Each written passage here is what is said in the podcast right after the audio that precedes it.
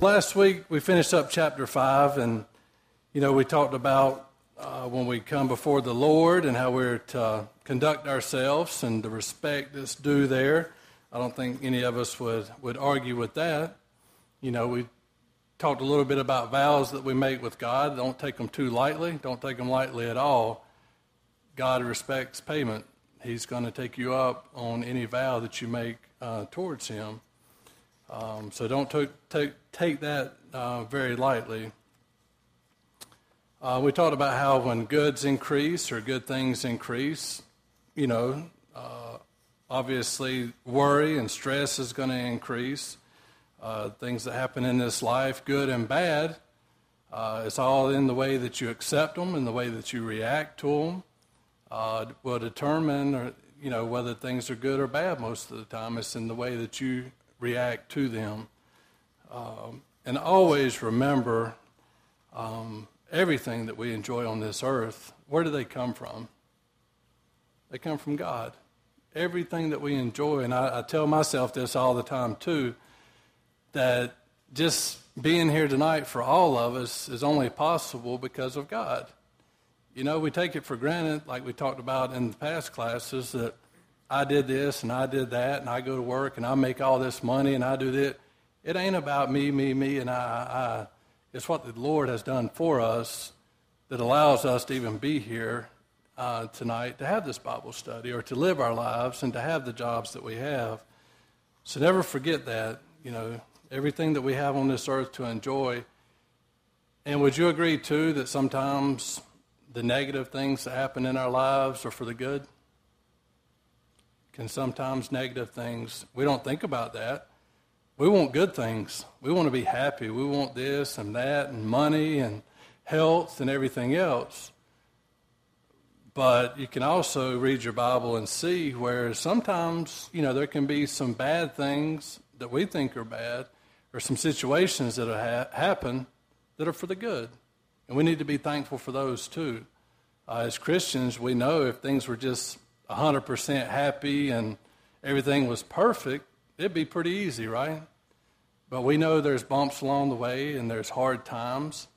But what happens when we make it through on the other side through these hard times and bumps? What typically happens? You're a little bit stronger, aren't you? We're a little bit stronger, more knowledgeable. It makes us just a better person all around and a better Christian. And it, and it equips us more as we go on to teach other people. Hey, I've been there. Let me tell you this. You know, let me tell you what I've learned, or, you know, when it, if it happens to you again in life, you'll remember and you'll know how to handle that situation. You can use that and you can teach it to your children and teach it to, you know, the new Christians that you come in contact with. So it's really a win-win. So I always try to remind myself, or have been more lately, that, yeah, we want everything good and happy and the way we want it, but that's not always God's thought. You know, God, God knows more than we know. And if he hands us a little negative along the way, we need to accept that. And we need to take it and we need to use that to our advantage and to learn from it. Okay? So, some of the things I've been thinking about and the things that I learned. Yes, Steve? Well, I, you know, I tell you what I think. I, depends on who you talk to, I'm sure. Just like if you talk to somebody about the book of Ecclesiastes, is this a good book or a bad book? Some people think it's doom and gloom and terrible. I think it's a great book and positive that we can use and learn from. But if you've listened to the radio and seen how people have come together during a tragedy like Hurricane Harvey, there's people that are just going way above and beyond and showing love and giving and, you know, stretching their arm out to help somebody in need, you know. So, in a way, yeah, it's a terrible thing bad things happen to good people, right? Mm-hmm. As Jim preached on Sunday, why, why do bad things happen to good people and vice versa? But it's how we react. You know, look at how many people have went over there and helped out and give and you know, a lot of people are going to be a whole lot stronger because of that storm in the end. It may not look like it now, but in the end, that's going to make a lot of people stronger and, and better people because of it. Grady? Yep. And we've talked about that in the earlier chapters, how there's a time for everything the good, the bad, and the ugly. And we're going to learn from every stage of that, too the good, bad, and ugly. And it's going to make us, like Grady said, that's how we're going to learn to become better people. Did that, does anybody have any, they want to take a stab and answer, add to that? Hurricane Harvey, Yeah. And that's kind of how I look at it. That's, you know, during bad times, people change and become better, become Christians. And you're right, it's just like this book just like that, we could lose everything. And we've talked about that. You can get sick, you could be in an accident, a loved one can get sick. You know, we, we don't know what tomorrow is going to bring, and it could be tragedy. We, we just don't know. And that's, you know, to Jim's point, it's, and I've really a whole lot of time to think about it when he said it, but you could really, you know, connect the two a lot with this book right here. You know, life's short, and we don't know what tomorrow's going to bring. But under the sun, you know, boy, bless you that's doom and gloom, but thankfully, as Christians, we know there's a lot more to it. All righty, well, let's go ahead and jump into chapter 6 and read a little bit about it. I'm going to read, I guess, maybe the first uh, couple verses here. And, and, what we're going to talk about these first couple verses, Solomon here, uh, talking about, of course, under the sun. Uh, Solomon, there's kind of three measuring sticks, you know, as far as success goes. And maybe not so much in today's society, but way back when, you know, there was a few things that that you, were more positive, I guess, or people looked at it a little bit different back then, and that's pretty much your wealth, you know, your long life, and your kids. You know, having a lot of kids at one time was a good thing, and we'll talk about that a little bit. Um, but as wonderful as long life and all these children and and and your wealth, if we don't have God in our in our lives, you're really not going to enjoy them, right? And we're going to look at that a little bit more tonight too. Verse 1 and 2. There is an evil which I have seen under the sun, and it is common among men. So remember that, it's common among men. A man to whom God has given riches and wealth and honor, so that he lacks nothing for himself of all he desires, yet God does not give him power to eat of it, but a foreigner consumes it. This is vanity, and it is an evil affliction.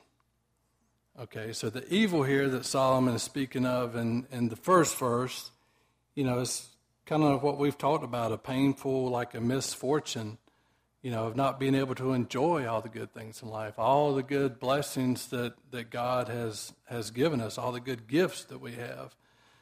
But as I read twice on there, he mentions that the misfortune is common among men. Common among men. So this means what? That's right. Whoever you are, and it ain't something that just started today, right? I mean, it, it goes on back to, to whenever. Many people, you know, have lived throughout time that have struggled, right? You know, it ain't just us. It's a lot of men throughout time have struggled with, you know, true contentment and true enjoyment. You know, it, has been going on for a long time. It's not just us. Uh, Barbara? Yep. And we, we've said that how many times in this class so far? You know, whether you're rich or you're poor, being content with what you have, that's everything. And, you know, we talked about that too. Who determines if you're rich? You do. You, man does. We determine whether or not we're rich or not. You know, God didn't say, hey, if you got a million dollars in the bank, you're rich. You know, we're, we're the ones that determine how rich we are. So, good point. Just because of that, you're right. I know me and Cheryl were talking last night. She's doing some studying, and there's a lot of countries out there, folks, that are way, way worse than us to the point to where it's, and we're talking about Bill Gates. He's got a foundation, real quick, where he supplies nets, mosquito nets, uh, to folks in another country, and he's increased deaths by half. But could you imagine going to bed at night and having to put a net over you so you don't get by a mosquito that's going to kill you? You know, that's kind of to your point. You know, we're rich. We've got a lot. Go look in the parking lot at the vehicles we drove up in tonight. You know, we're, we're definitely uh, rich. All right, so in, in verse 2, uh, you know, he mentions the active presence of God, and he, and he emphasizes it here, you know, the God's presence. Solomon writes that God is the one who has given riches and wealth and honor. Um, But, you know, it also talks about here the blessing of these possessions is not really balanced with the wisdom to enjoy them. You know, he kind of mentions in there that um, yet it, God has given riches and wealth and honor so that he lacks nothing for himself of all he desires. Yet God does not give him power to eat of it, but a foreigner consumes it.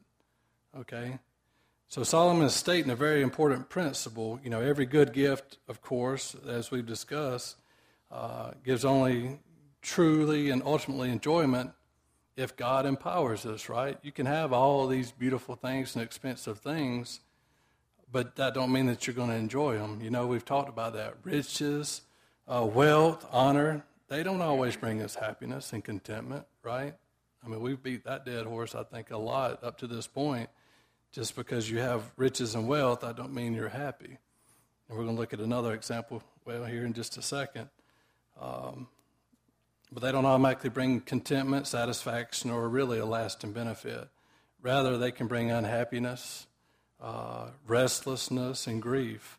And I've got an example here. Anybody ever heard of Howard Hughes? Who is Howard Hughes? No, I didn't know that. Yeah, the big wooden airplane. Yeah, well, I know he TWA. That was his business, that airline. Um, okay, so but it says at age 45, Hughes uh, was one of the most glamorous men in America. He dated actresses. He had all the fancy airplanes, and uh, it even said that he uh, worked on top secret CIA contracts. Um, he owned a string of hotels around the world. Uh, and then, of course, I mentioned TWA to carry him around on all his little fancy trips, I guess. But needless to say, he was a pretty wealthy man. But then it says 20 years later, just 20 years later, at the age of 65, he still had plenty of money. And at that time, to be exact, he had $2.3 billion. That was a lot of money back then, too. I mean, you know, that wasn't quite as back as we've gone on a couple examples, but still $2.3 billion. But the world's richest man had become one of its most pathetic men. Y'all, does anybody know the story there? Kind of like the last. He came very pathetic. He lived in a small, dark room atop of his hotels without sun and without joy. He had a scraggly beard and had his hair grown waist length. His, fell, his hair fell down his back and his fingernails were two inches long. Did y'all read this before I got over? Cheryl did. Uh, gave it to us. His once powerful six-four frame had shrunk to about 100 pounds. So just imagine this long haired, long fingernailed, six foot four guy about that big around. Um, this famous man spent most of his time watching movies over and over, with the same movie showing as many as 150 times. Y'all didn't get that. He lay naked in bed, deadly afraid of germs, as Barbara has mentioned. Life held no meaning for him. Finally, wasted away and hooked on drugs, he died at the age of 67 for lack of a medical device his own company had helped to develop. Here's a multi billionaire that died a scared, lonely, miserable little man. Had all the money in the world, but what did, what did it bring him? Didn't bring him happiness. It, it, it just killed him. It killed him. Talking about never judging a book by its cover. I mean, if you was to look at him from the outside, you would think, wow, that guy's got it all. I'd love to be him. No, you wouldn't. You know, no, you wouldn't. Yep. And I think the reason, and that's kind of what I was fixing to say too, he had everything, but he didn't have the ability to enjoy everything that he had. You know, he, he, was missing God. And we've mentioned that in this class before, and Jim mentioned it earlier. You know, people think that, you know, we can do whatever. And I got a buddy of mine that, that said, he even told me today, he's like, man, I'm living the dream. I didn't have the heart to tell him he wasn't. I will tomorrow probably, but not today. I didn't have time. uh, and you know what I'm talking about. But he's gone through some hard, hard, uh, that's what you were mentioning. He's gone through some tough, tough times. And he got a little close to God at that point. And then things got better, better, better. And guess what? See you, God. And that's when he told me today, I'm living the dream. You know, I got it made. I got everything I want. And We know he don't. He's not a Christian, so he, he, he's missing a lot there, missing a lot. Yep, you're right. And like the, the scripture said, it's all vanity, you know. Somebody else is going to enjoy that for a little bit, and then it's going to get passed down again, you know. So, good point. George Bernard Shaw said it well when he said, There are two tragedies in life. One is not to get your heart's desire, and the other is to get it. One is not to get it, and the other is to get it. Think about that. Two tragedies in life. One is not to get your heart's desire, and the other is to get it. Because we could think about prosperity and riches, um, and that could be, as we see here, a more a, a greater test for us than poverty, right? You know, all that money could be the test versus you could see a poor man grumbling and griping and, oh, look at me, how pitiful I am. I ain't got nothing. But, you know, you can see a, a, a rich man in the same boat and saying the same things and griping and grumbling and being miserable. So, uh, I mentioned last week, too, about uh, Mr. Chuck. Everybody, well, I shouldn't say everybody, most of you remember Mr. Chuck, but I've been wanting to kind of put this in here, and most of y'all know what I'm going to say. But if you remember what uh, Mr. Chuck used to would always say, if somebody would say, "Man, if I just had all this money, if I had a lot of money, man, I could do a lot of good. I could do this, I could do that. If only I had all this money." Does, does anybody remember what he would say? That's right. What are you doing with the dollar that's in your pocket? I had five dollars, but what are you, what are you doing with the dollar? What are you doing with the $5 bill that's in your pocket now? But how, how true is that, though? You don't have to be a millionaire, a billionaire, or filthy rich to make a difference. You know, what are you doing with the dollar that's in your pocket now? You know, what good are you doing with it, or what are you not doing with it? So I always remember Mr. Chuck saying that. That was, I thought, some pretty good, some wisdom there. All righty, let's go on a little bit further then. We're going to pick up on verse 3. Let's see here. I'm going to read 3 through 6. If a man begets, or if a man fathers a hundred children, and lives many years, so that the days of his, his that uh, so that the days of his years are many, but his soul is not satisfied with goodness, or indeed he has no burial. I say that a still, stillborn child is better than he for it comes in vanity and departs in darkness, and its name is covered with darkness. Though it has not seen the sun or known anything, this has more rest than that man. Even if he lives a thousand years twice, that's a long time, but has not seen goodness, do not all go to one place. So Solomon is really driving the point home here, you know, as far as vanity is concerned, apart from God. Um, and he says he uses uh, you know kind of an I think an eye-open comparison here, um, talking about a stillborn child um, compared to say a 2,000-year-old man. Okay, uh, who fathers a hundred children. You know, one enjoys the full riches of life and comes back for seconds. I guess you could say over and over and over again for second helpings. But the other doesn't quite make it, right? Doesn't quite make it to the table. And of course, Solomon, I think, is exaggerating a little bit here just to kind of kind of get the point across. Uh, but then, if you you know, I say exaggerate, if you remember how many wives and concubines Solomon had, you know, he had 700 wives and 300 concubines, right? So really, that's not far fetched, I guess. Talking about a, a hundred children, and then if you remember Gideon, um, and Judges, he fathered what? 70 sons. So I guess back then you lived forever and or lived a long time and you could have a lot of kids. But anyhow, I think he's making that comparison there, kind of from one extreme to the other, just to prove a point that we're going to talk about. And if you kind of think about it, Methuselah, how, how old was he, Methuselah? How, how old did he live to be? 969. 969, very good. In Genesis chapter 5. So imagine a man living twice that long, It's kind of what he's saying. Imagine a man living to be 2,000 years old, okay? And he had 100 children in the process. Uh, Solomon's point here, I think, you know, is pretty obvious. You could live twice as long as anybody else on the earth. Even back then in Genesis time, live twice as long as anybody else, and you can have more children. You could have 100 children, 200 children, whatever. But if God's not involved, if He's not in the middle of it, and if He's not your focus, uh, there's no satisfaction. He's not granting you any satisfaction there. It's all worthless. It's all vanity. So He's just kind of promoting that or just beating that point home um, again. But it, even actually, He's even saying that the stillborn child is even better than that person. What in the world? Why would He even say that? How is a stillborn child even better off than a man living 2,000 years and having 100 children? That's right. Under that's the sun. Under the sun. And that's exactly what I was going to say. Same outcome, whether it's a stillborn, and like you said, he don't have to go through.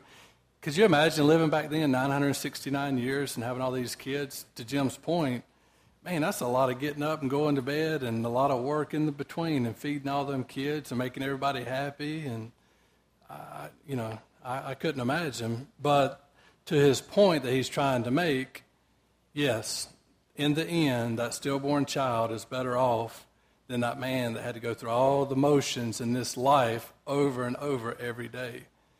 Okay, that stillborn child didn't have to didn't have to do that. You know, he's better off than a man living to be 2,000 years old.